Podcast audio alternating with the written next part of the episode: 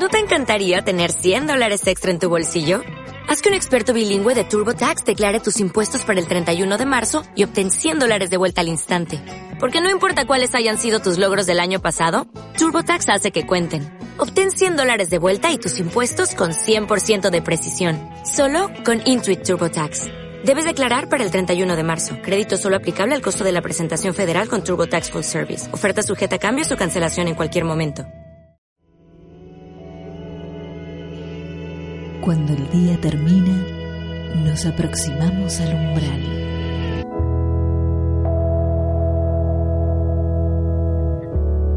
Un espacio entre dos mundos.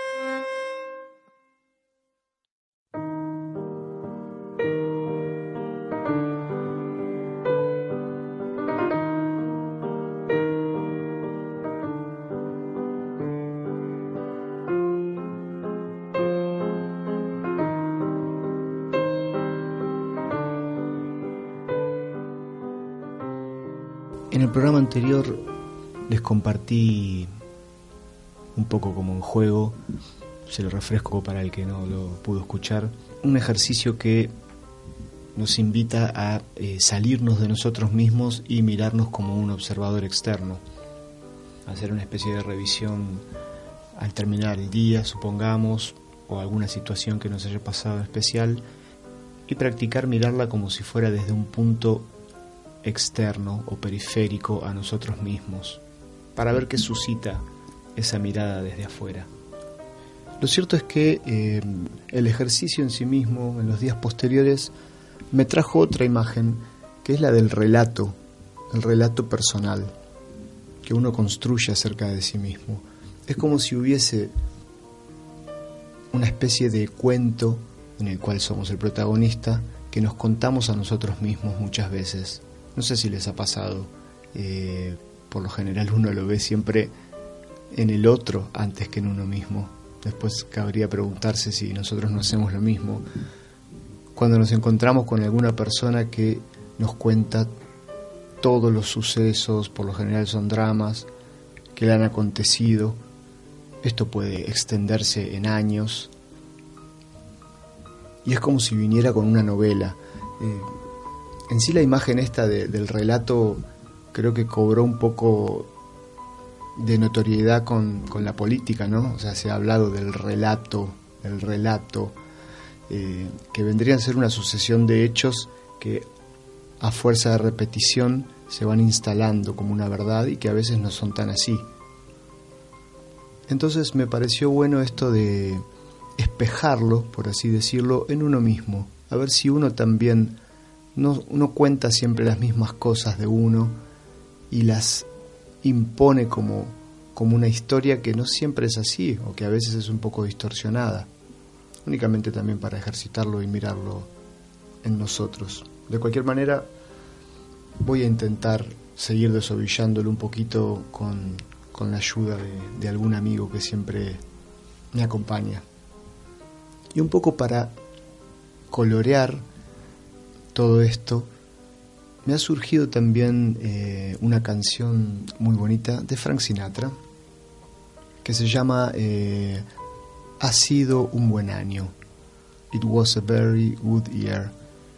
Y Frank Sinatra también elige algunos sucesos de su vida y los narra con poquitas palabras, cuando tenía 17 años, lo que hacía con alguna chica, cuando tenía 21, y todos los cierra diciendo fue un buen año, hasta que le llega el otoño de la vida, y cierra también diciendo fueron muy buenos años, pero la canción realmente está en una atmósfera de una, yo la siento así, profunda tristeza. ¿Por qué no podía venir Frank Sinatra también y cruzar por esta puerta? Mi nombre es Claudio Pérez. Bienvenidos al Umbral. When I was 17, it was a very good year.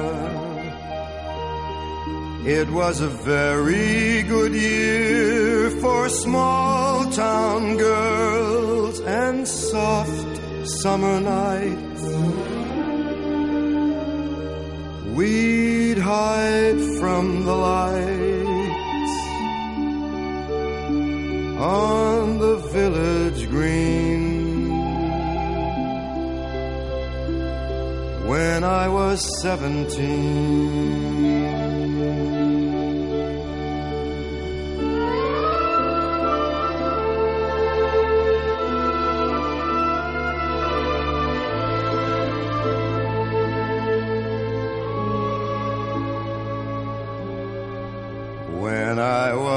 21, it was a very good year.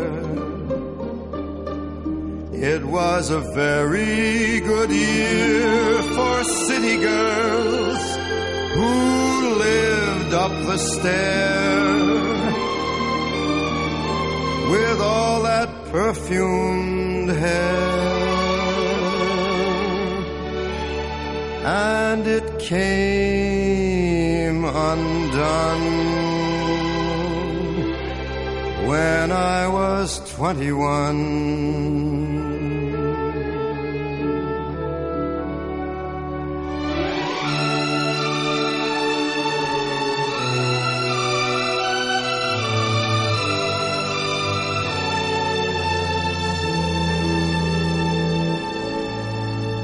When I was 35, it was a very good year. It was a very good year for blue blooded girls of independent means. We'd ride in limousines, their chauffeurs would drive when I was 35.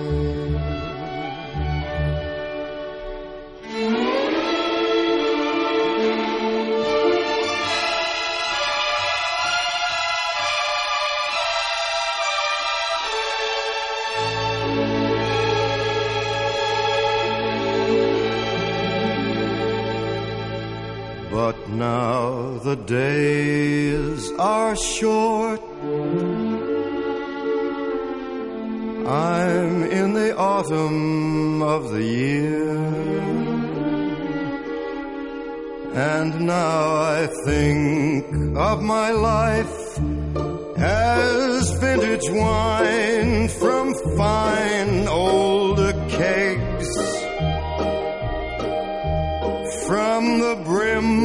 to the dregs. It poured sweet and clear. It was a very good year.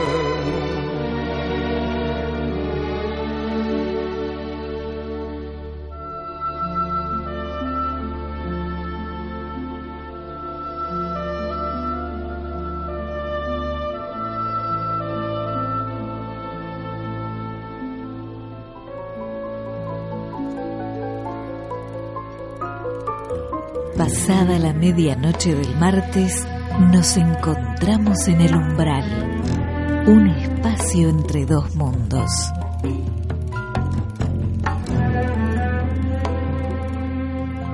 Seguimos en el umbral por Radio Cultura y estoy con mi amigo Daniel Morganti que se hace una escapadita eh, cada miércoles. Me cuesta decir esto porque es martes a la noche, empieza a las 12 de la noche, pero técnicamente ya es miércoles, así que oh, déjense de hinchar con estas cosas. Eh, medianoche del martes. Es verdad, es verdad. No sé si martes es ayer o es hoy todavía, es Claro, difícil no, definir. ya después que- de las cero, son las cero del miércoles, ¿viste? El oyente dirá, no te, no te hubieses puesto un programa a las 12 de la noche que se llama El Umbral, encima que se presupone que estás cruzando una puerta de un lado hacia el otro, así que... Bueno, al estar cruzando valen las dos. Valen entonces, las dos, ¿eh? exactamente. Estamos entre martes y miércoles. Eh, ah, mira, sí, sí, sí. Ahora, eh, Matías Urraco, que es, un- es, nu- es nuestro psiquiatra que, que viene acá a contenernos psiquiátricamente eh, cada, cada tantos días, eh, alguna vez nos trajo hablando del umbral que es bifronte.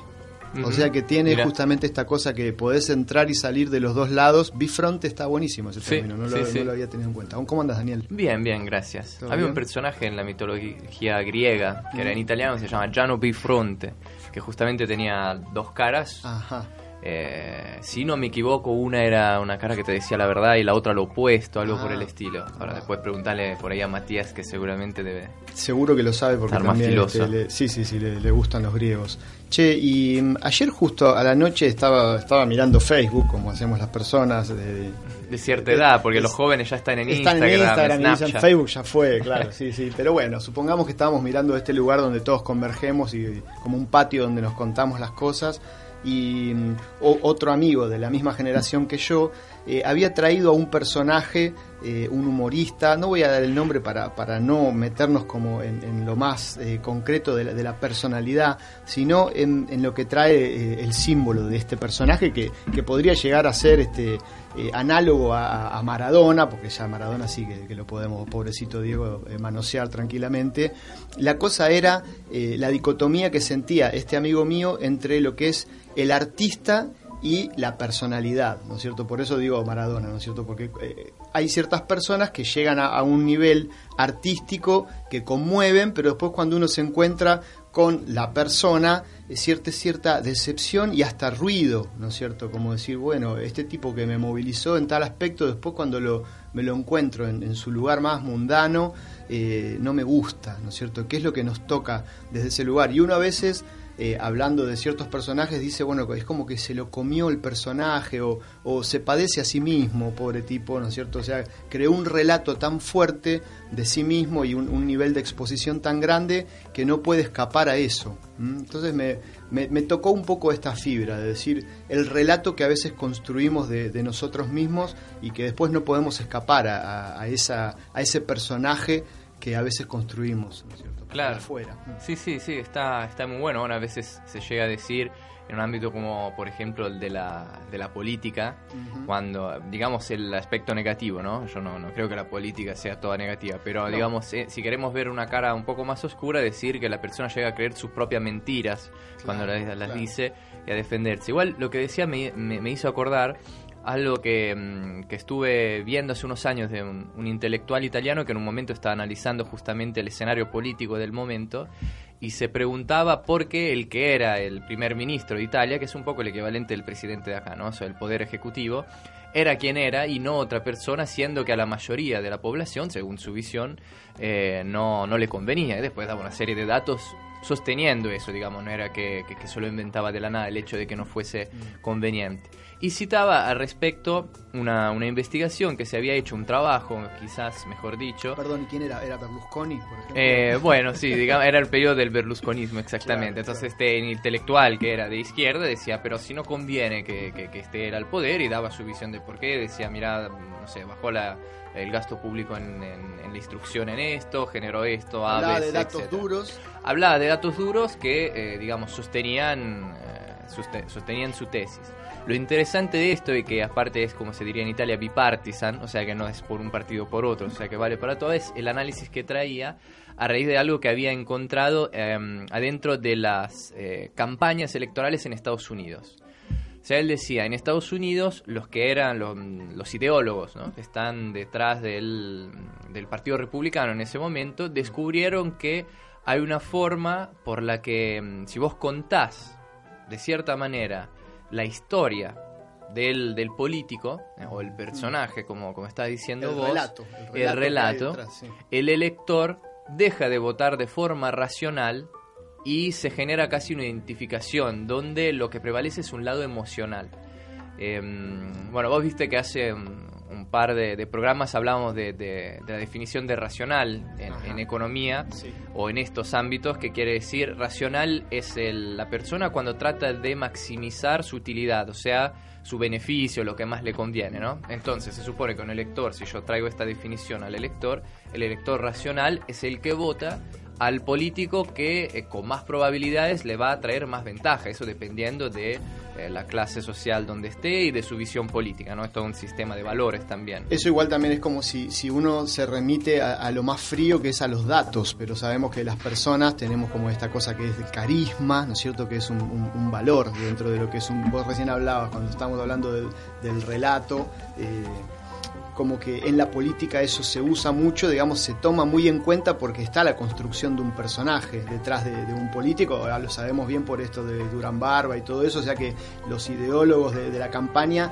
trabajan con esta cosa que es que qué es lo que mueve en, lo visceral en la gente, más allá de los datos. Exactamente, que es un poco en eso de lo racional, más allá inclusive de lo que me conviene, ¿no? Porque uno se imagina por ahí un elector racional que dice, a ver, ¿quién me va a traer, inclusive de una manera fría, ¿no? Pero el primer paso podría ser eso, ¿quién me va a traer más ventajas? O sea, voy a tener un mejor pasar, va a favorecer mi categoría, mi clase social, etcétera, y en realidad después no, no termina pasando eso, o en general parece que no. Eh, siendo, digamos, si yo te hago una, una imagen del mundo en donde vos se dice que el 10% de la población concentra el 90% de la riqueza, o sea, la mayoría está en lo que no somos de clase altísima. Entonces deberían siempre ganar gobiernos que apoyan medidas para las clases media y baja, inclusive, porque la baja es la más alta todavía, pero no pasa. Entonces, él decía que en Estados Unidos lo que habían estudiado era lo siguiente, que es, si vos lográs narrar de una forma el personaje político, que es el, el frontman ¿no? de, la, Sí, de la campaña, sí, sí. el elector deja el costado racional y vota ya emotivamente generándose un vínculo con él. Y son cinco elementos que en realidad pertenecen a la narración desde siempre, desde la mitología griega, la tragedia griega, etcétera, que hacen que la persona se transforme en personaje. Entonces yo ya no miro su programa o lo que va a hacer, sino como que me identifico con él o hincho por él, ¿viste? Te- qué bueno, porque la otra vez que hablábamos un poco esto de, de que hay un solo argumento detrás de las películas, podríamos Sí, decir de, de- de toda narrativa hay un solo argumento, también se lo conoce a esto como el camino del héroe.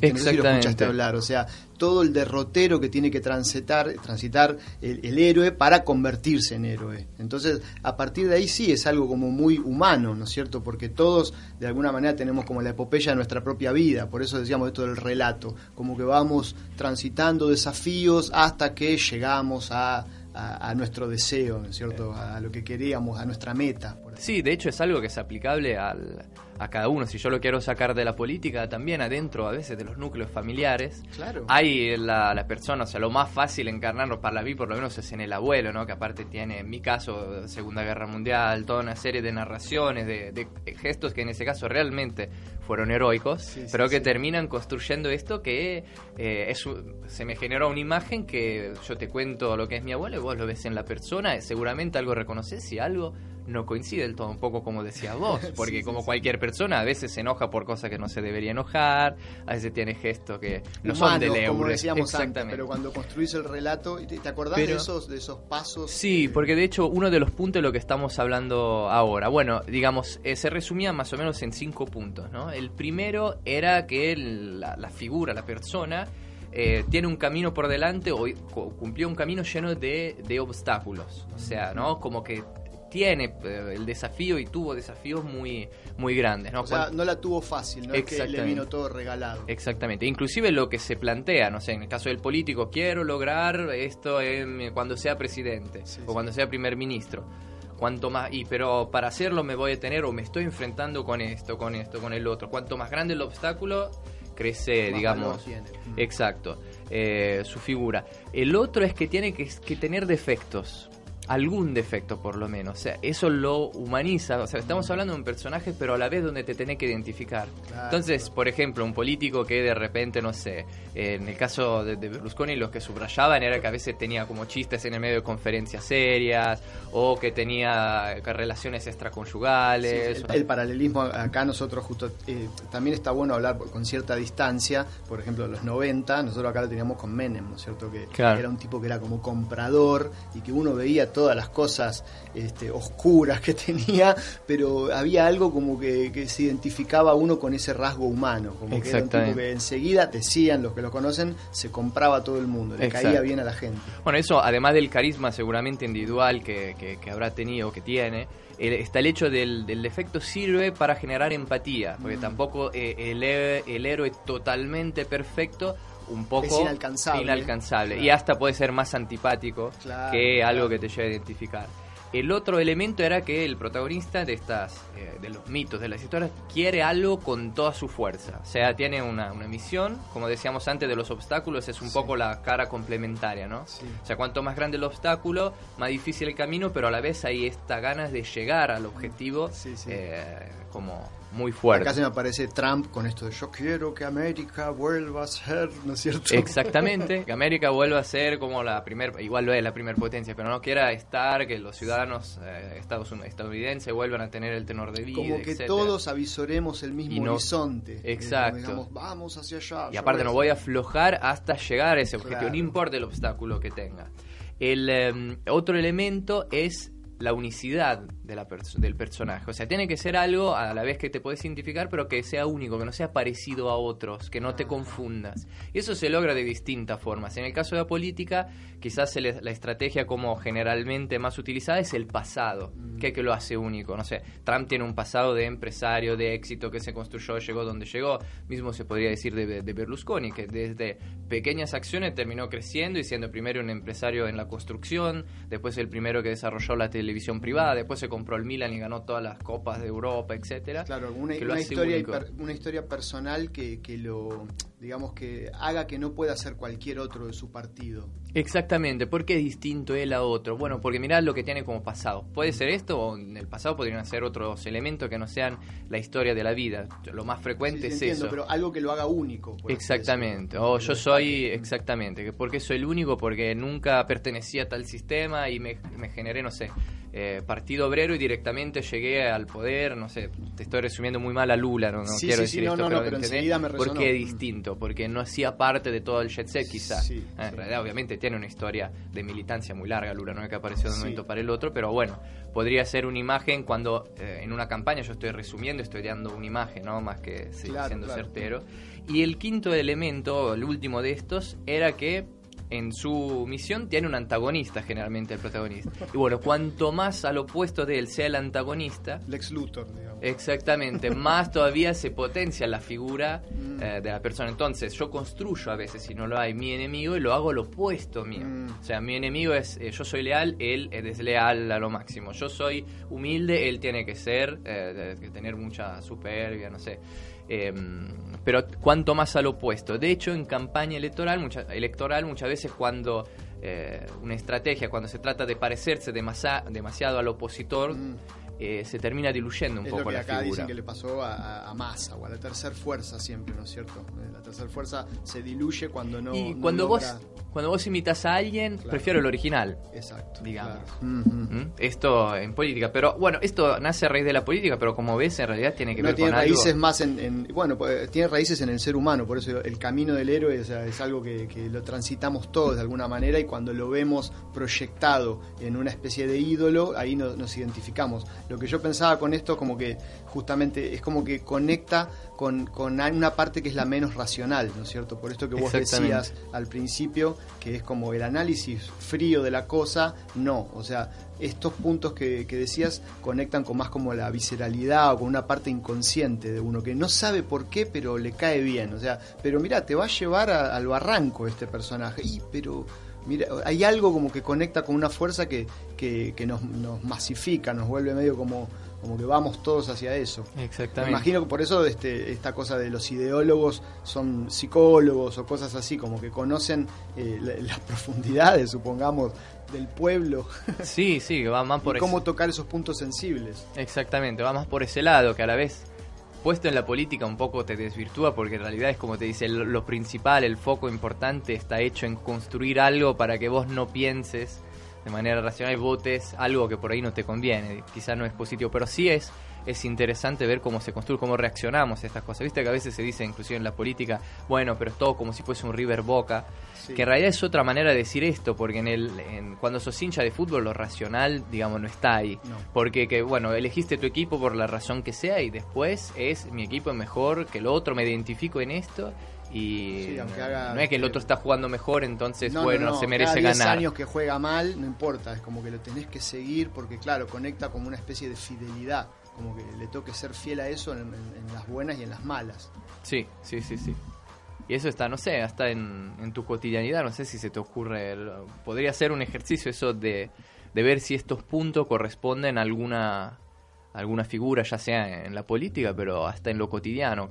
Estamos construyendo algo de estos puntos en nuestra imagen hacia nosotros mismos o adentro del, eh, del ámbito familiar. Yo a veces me, me- me divierto a ver esto, qué sé yo, cuando admiro mucho a alguien o cuando alguien me genera este vínculo, digo, a ver qué, qué punto en la narración Sí, de esto eh, tiene. digamos, volviendo al, al principio, ¿no es cierto? Que era esto de cuando uno eh, ha construido un personaje, uno mismo a veces también se relata su historia, eh, viste, qué sé yo, imagínate una disputa con tu esposa, ¿entendés? O con, o con tu, tu madre, con tu padre, con quien sea, y cuando vos le validás tus argumentos y, y a veces tercamente, ¿no es cierto? O sea, estás validando tu... Mira todo lo que tuve que pasar para esto, aunque así sea el relato de, de lo difícil que fue el día. ¿No es cierto? Por eso digo, la, epopeya de lo cotidiano, ¿entendés? O La sea, epopeya, hablando sí, con sí, tu esposa a ver quién la tuvo más difícil, quién padeció más. No, yo estuve con los chicos todo el día. Entonces está construyendo un relato eh, a veces para todo lo que tuviste que luchar para llegar hasta ese Claro. lugar. Por eso Y bueno, podemos hacer así, mira, te lo, eh, viendo los puntos en una jornada, una comparación Me vos con tu mujer. eso. Pero el protagonista de la historia va a ser, obviamente, tu mujer. Entonces, tuvo muchos obstáculos para, para superar durante el día. O sea, cuando, te, cuando est- hay que elegir entre Claudio y tu mujer. ¿quién, quién, quién tiene Laura, razón? te mando un besito. Ah, ok, no sabía si se podía nombrar Sí, cómo sí, estaba sí, la claro. privacy. Entonces, entre Claudio y Laura vamos, vamos a ver. Entonces, Laura tuvo muchos obstáculos para superar durante el día, porque había tránsito para, para, para, para llegar al jardín, porque Totalmente. tenía que ir a No, dos lugares despertarlos distintos, a los chicos a la despertar, mañana. vestirlos, no vestirlos a vestir. tiempo, etcétera. Después, el segundo el eh, tiene el elemento de las debilidades. No sé, en algún momento, qué sé yo, se enojó demasiado porque es calentona, para Sí, hacerte sí, un sí, ejemplo, supuesto, o se puso demasiado triste. Bueno, pero eso la hace humana y por eso nosotros, como nos enganchamos con su per- personaje. Quiere algo a toda cuesta. Bueno, que los chicos lleguen puntuales, estén bien y tener la casa ordenada. Y, y aparte de, no sé, pon- dar su clase de, de- de- de yoga, seguir, bueno, un montón de cosas de lo que quiere. Eh, el cuarto elemento... Ser una buena madre, lo- claro, ser un una buena madre, muy bien. Está. Eh, elemento, el cuarto elemento era la unicidad. Bueno, es única y vos sabes por qué. La historia de Laura la conoces, es la mujer de tu vida, etcétera. Y aparte tiene el En- antagonista. En, este, en este punto ella eh, no compite con nadie. digamos. Claro, No es que Tiene que exactamente. ser mejor que otra esposa. ¿no Eh, por eso es- es no- única. No, estamos acá, digamos, no sé, este, en un lugar donde Exactamente. podamos tener muchas esposas. Claro. Y después tiene el quinto elemento que es el antagonista que está Bueno. a las antípodas, que es Claudio, que entonces no se apura, no le importa que lleguen a horario, sí le importa pero no se esfuerza Acá suficiente. parece que estás hablando de vos, ¿eh? Exacto, no, no, no sé. es una- Y tuvo una jornada más fácil, digamos, que es el antípoda. Claro, vos cosas. al trabajo, estás tranquilo todo el Exacto, día con aire acondicionado, sentado, exactamente. Bueno, eso podría ser el relato de, de la jornada en sí. Qué bueno, qué bueno este contrapunto entre lo individual y, y- y lo masivo que, que- que pudimos hacer. Me divirtió mucho. Gracias, Daniel. A vos. Daniel Morganti, este, nuestro economista multifacético, que nos puede hablar de cualquier cosa, estuvo en el umbral.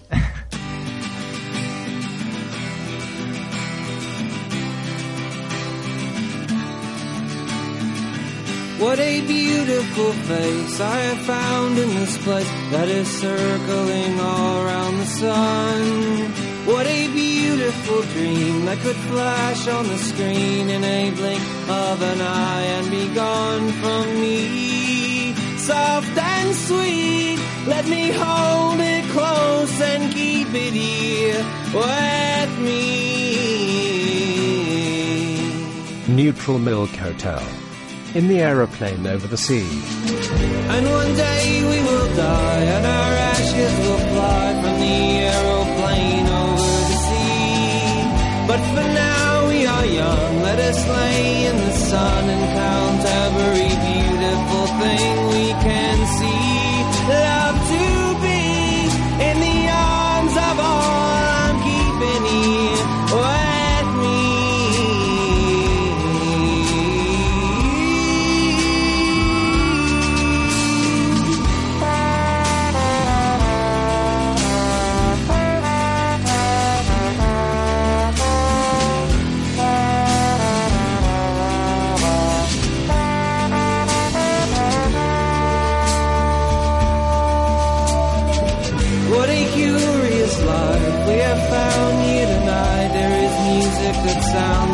street.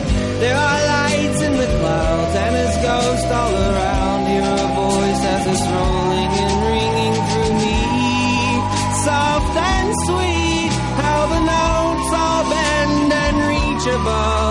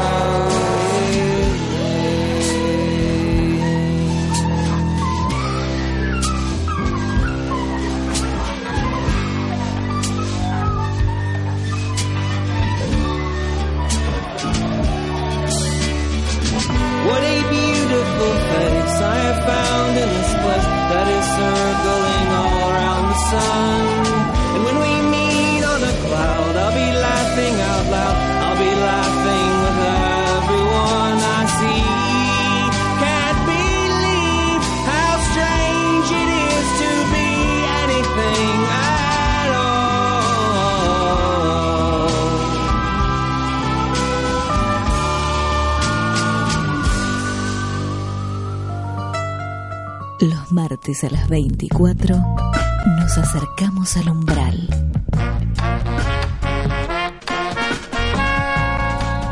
Un espacio entre dos mundos.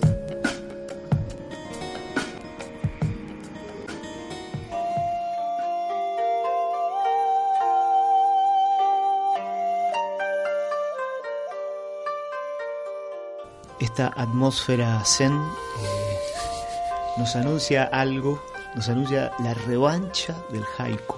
La revancha del haiku vuelve de nuevo. ¿Cómo andas, Mariano? ¿Cómo estás, Claudio? Está Mariano Ducros con nosotros. Eh, hace rato que no que no recordamos de dónde venís, Mariano Ducros. Vengo, vengo de, aparte de venir de papá y de mamá, este, Más lejos y aún. más lejos aún seguramente. eh, bueno, vengo de, de la voz del laberinto, que este año se ha mudado. de- que de este año se ha mudado. Estamos ahora de los miércoles de 13 a 14 horas. Muy bien, muy bien. Así que, que con nuevo horario y muy contentos con el, con el programa. Le mandamos un saludo a Adriana y a, y a Sergio A a, y a Nacho, a todo el equipo.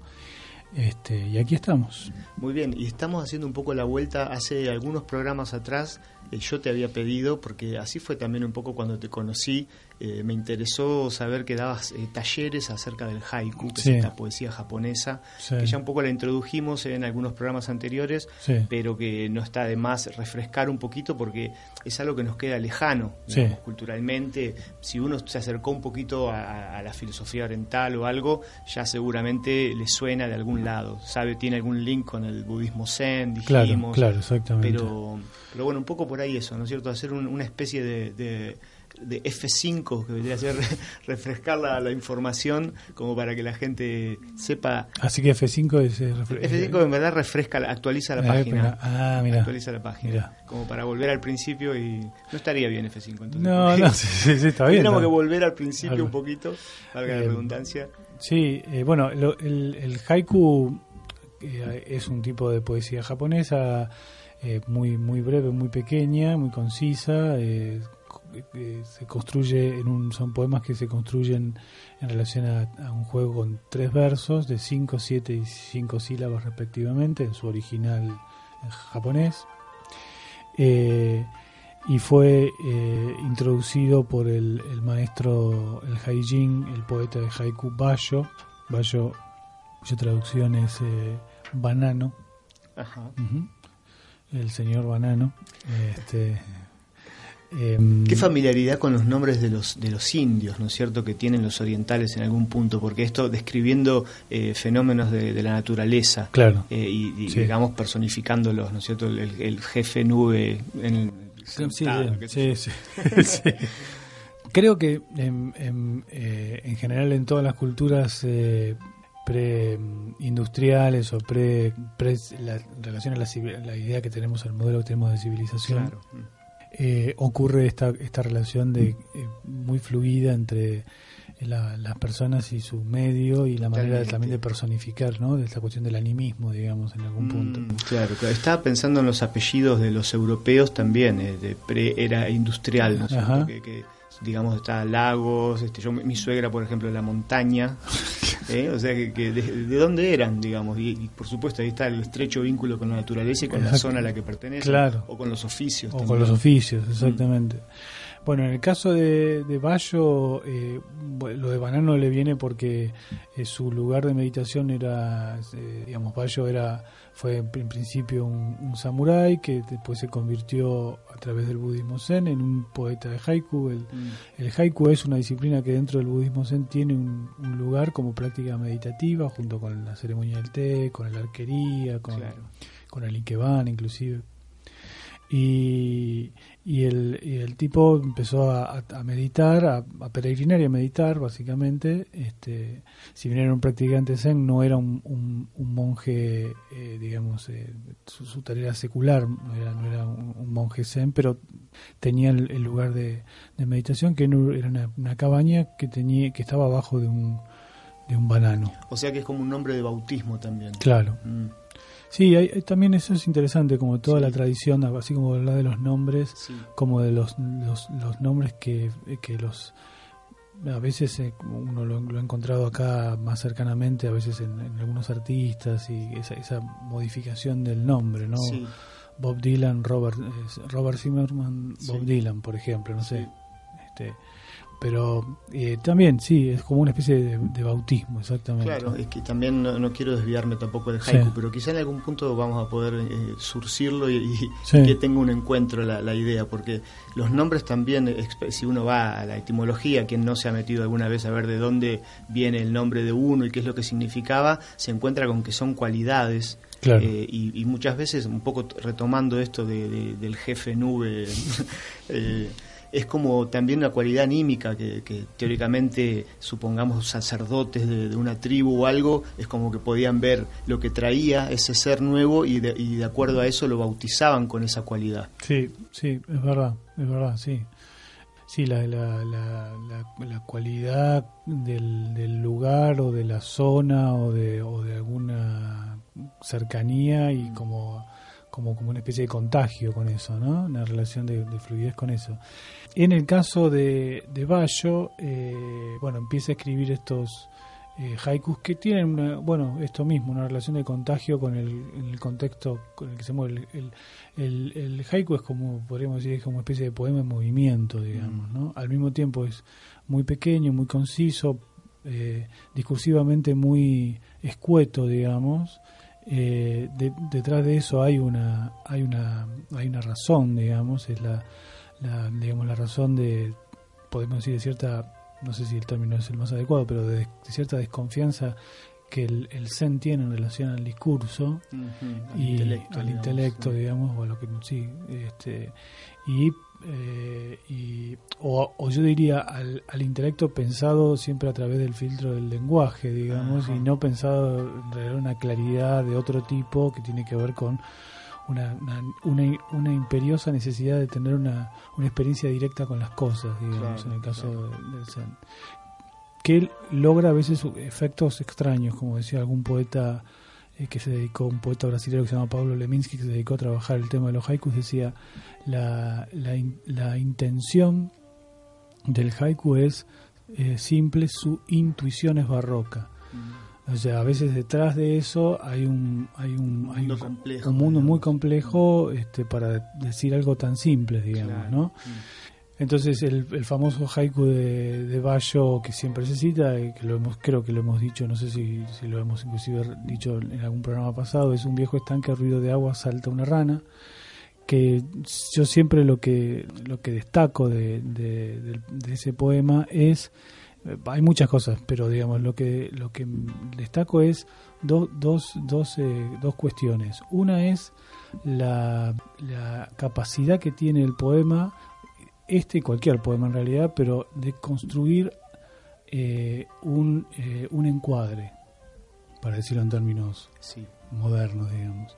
O si quieren ustedes para decirlo eh, un punto de vista Claro, claro, hay como una especie de, de- de descripción desapegada de lo que sucede, en lo que ap- aparentemente, Mm. por lo menos en este que vos dijiste, Sí. viejo estanque, ruido de agua, Sí. salta una rana, no hay intervención humana, excepto de- de- Sí. del observador. Sí, el que, claro, exactamente. No hay intervención humana, eh, si bien todo lo que generalmente propone el haiku es de una escala humana, o es de una escala cercana, es de una escala cotidiana. Porque, viste, perdóname que te interrumpa, pero Sí. tenía como esto así, eh, en- nosotros en la poesía occidental Mm. estamos acostumbrados como a la descripción del mundo interno, ¿no es cierto? De lo que, de lo que el poeta siente, lo que le provoca lo externo, ya sea el amor de una mujer o Sí. la naturaleza, Sí. pero lo que evoca adentro a través de, de imágenes del paisaje interno, llamémoslo. Claro. En cambio, pareciera que, que la poesía oriental es más, eh, justo acá evocaba un poco este ejercicio del observador, que es como si uno pudiera ejercitar en desapegarse de determinada situación y verla desde otro ángulo, quizá como si fuera una cámara externa que, que Mm. a, a través de la cual nos vemos también, como Mm. para practicar esto de- del observador desapegado, llamémosle. Sí, sí, sí, sí, sí, sí. Sí, no, no hay, yo diría que en el, en el haiku no hay lo que para a veces eh, en la poesía occidental o en, algún- o en la poesía que estamos acostumbrados, o lo que asumimos como poético, eh, eh, aparece todo el tiempo que es el famoso yo lírico, digamos, o sea, una primera persona que expresa algo del orden de lo subjetivo y que la expresividad está puesta en ese lugar. En cambio, en el haiku, eso, el haiku en ese sentido es como plano, eh, más que plano es como una, yo siempre digo es como una piedra, digamos. Claro, es como una piedra, porque y es interesante eso también, porque eh, por, otro lado a veces muchas veces se asocia los haikus específicamente con, con la sutileza y con la con esta cosa a veces como esa mirada un poco de occidente sobre oriente como si todo fuera evanescente y, so- y en realidad el haiku es bastante duro en un punto Mm. eh, el- es duro en el sentido de que el- la relación que tiene con las palabras, insisto, es como mm, las palabras están para señalar, indicar cosas. Claro, y es no- tan frío, o sea, es tan simple Es que, tan simple. que, que transmite frialdad en ese Sí, punto. sí, como o, o- esta sensación que vos decís de desapego o, de, o de cierta neutralidad, digamos, que convierte, y eso es la otra característica del, del, del- del haiku, que lo convierte en una máquina insospechada de, de, de generar, este, sor- eh, por- empezar, de generar cierto desconcierto. Claro. Eh, y ese desconcierto es, aprovech- es aprovechado poéticamente, digamos.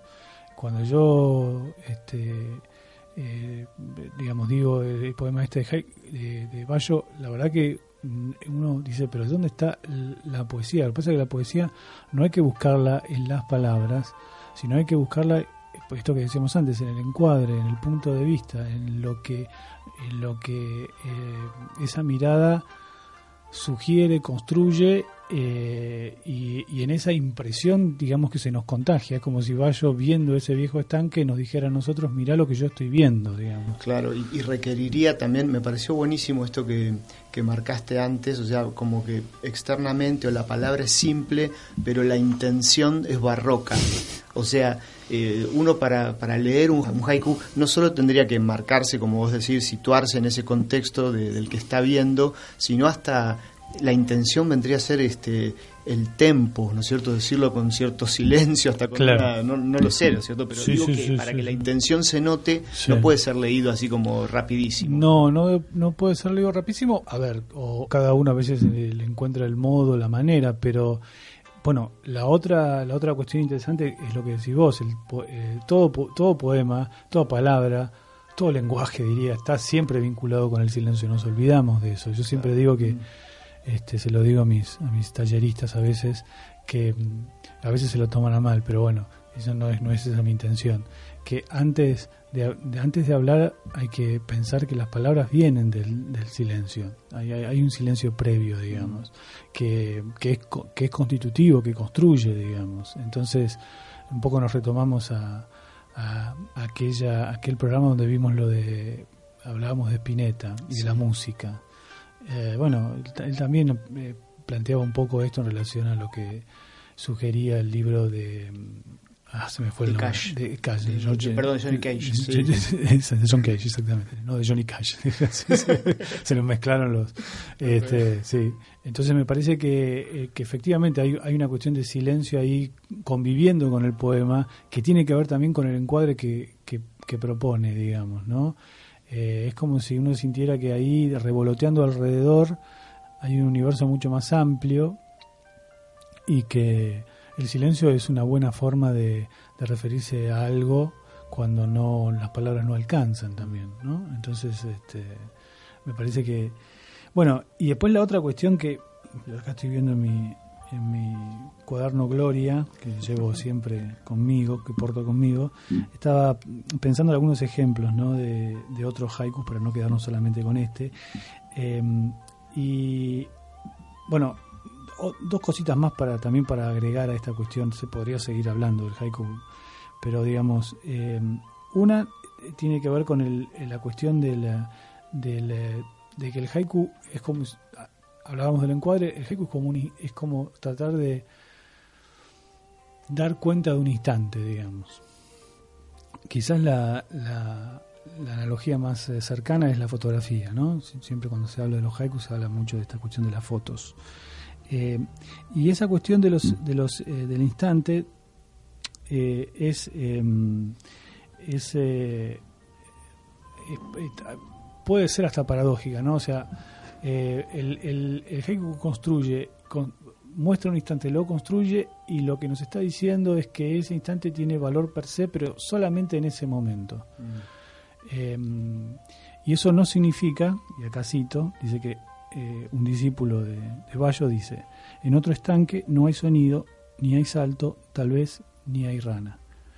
Es decir, eh, puede haber un lugar donde hay un estanque, donde hay agua y donde salta una rana, y con el mismo grado de verdad, de certeza, eh, puede ocurrir exactamente lo contrario.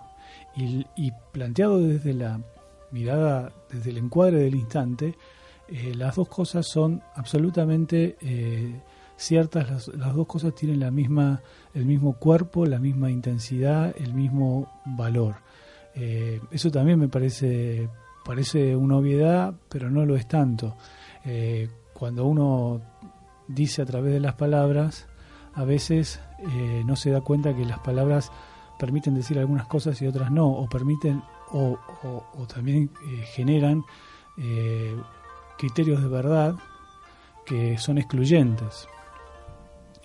Eh, la, la paradoja justamente es una cuestión de, de un truco del lenguaje, digamos. Eh, lo que nos está a veces señalando los haikus es que ese instante per se tiene todo la, la- el grado de verdad o de realidad que nosotros eh, necesitamos y que eso que sucede de una forma en, en, en un momento puede también suceder de otra completamente opuesta en el, en el instante que sigue. ¿no? Eh, y eso es el instante, pero no un instante fijo. Ese también es el instante, es eso que está ahí y también es el movimiento, es el cambio de eso. Pasamos de una cosa a lo opuesto.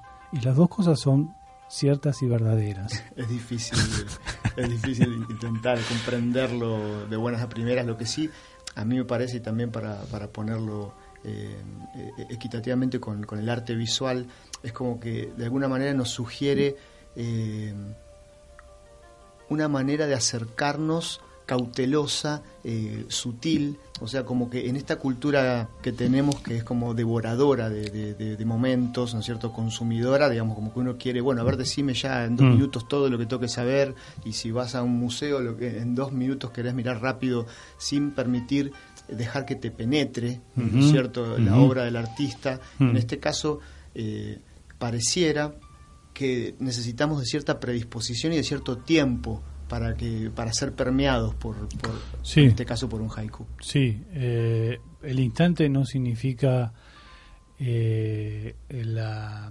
angustia de la de la velocidad, digamos, eh, o de la velocidad del consumo, digamos, mm. ¿no? Pues intentemos a pensar lo instantáneo, quizás en términos también, porque la fotografía viene de otro de otro mundo también, lo instantáneo como lo, lo fugaz.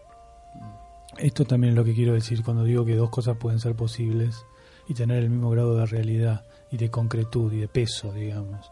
Son dos, dos, dos situaciones opuestas, casi especulares, y sin embargo ambas son verdad. Y eso a nosotros nos resulta bastante contradictorio. Digo nosotros, eh, nosotros los occidentales me incluyo, más este, en tiempos de, la grieta, ¿cómo me vas a decir que las dos cosas este, son iguales? Claro, claro.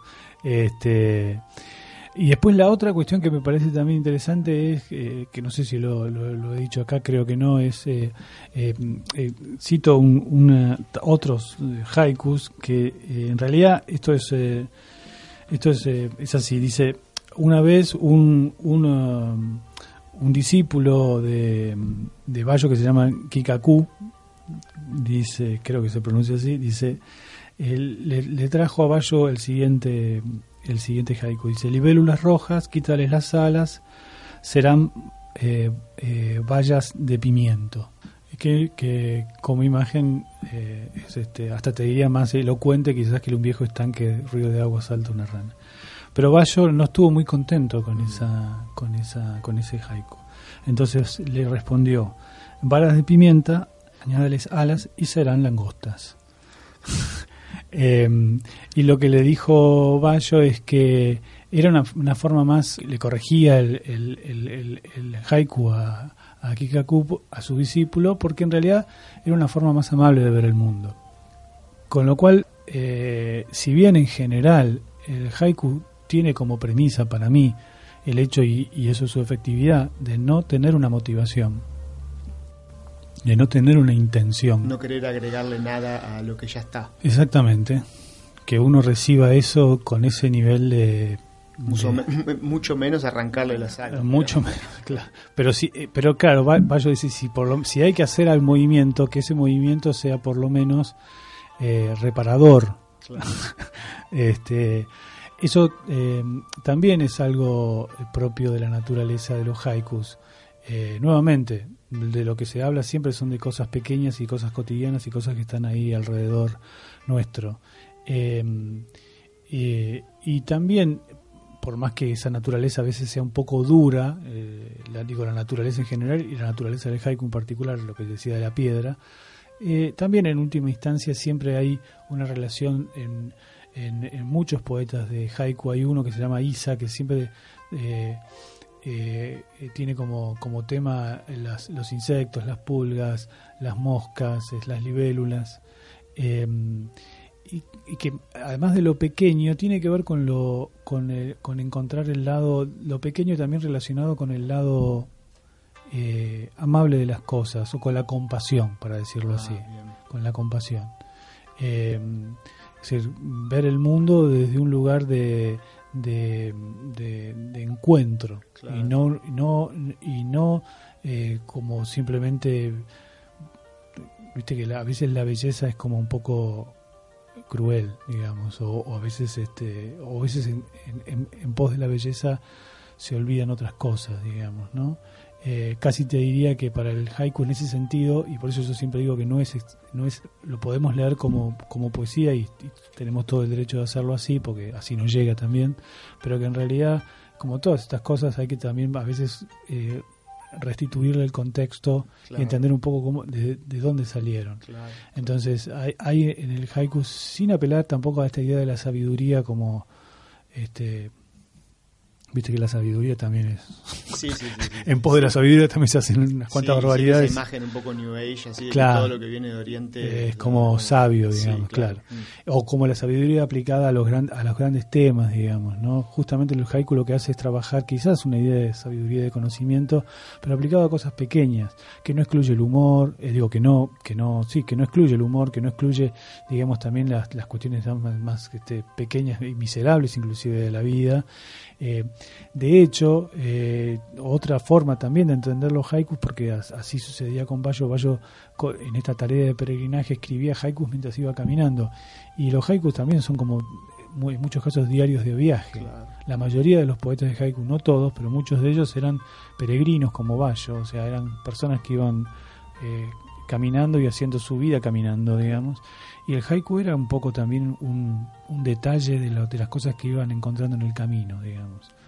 Aprovechando el momento de la noche y, y la ya sabida fertilidad de, de la noche, de lo onírico, Sí. eh, podríamos despedirnos con, con un haiku como para, para dejarlo, siempre digo, macerando así en los sueños como, como imagen.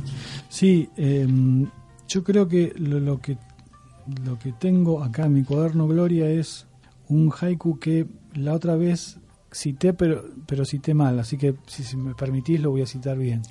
Eh, el haiku es de Joso, se llama. Dice, la rana flota sin sostén ni intención, flota porque flota. Muchas gracias Mariano Ducros por nada, acompañarnos. de nada.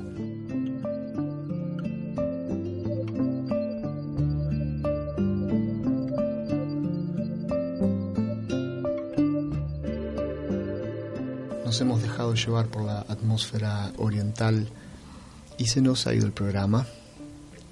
Podríamos también crear un relato acerca de eso, nunca me alcanza el tiempo, entre tantas cosas, al final, mirá, no pude poner lo que quise.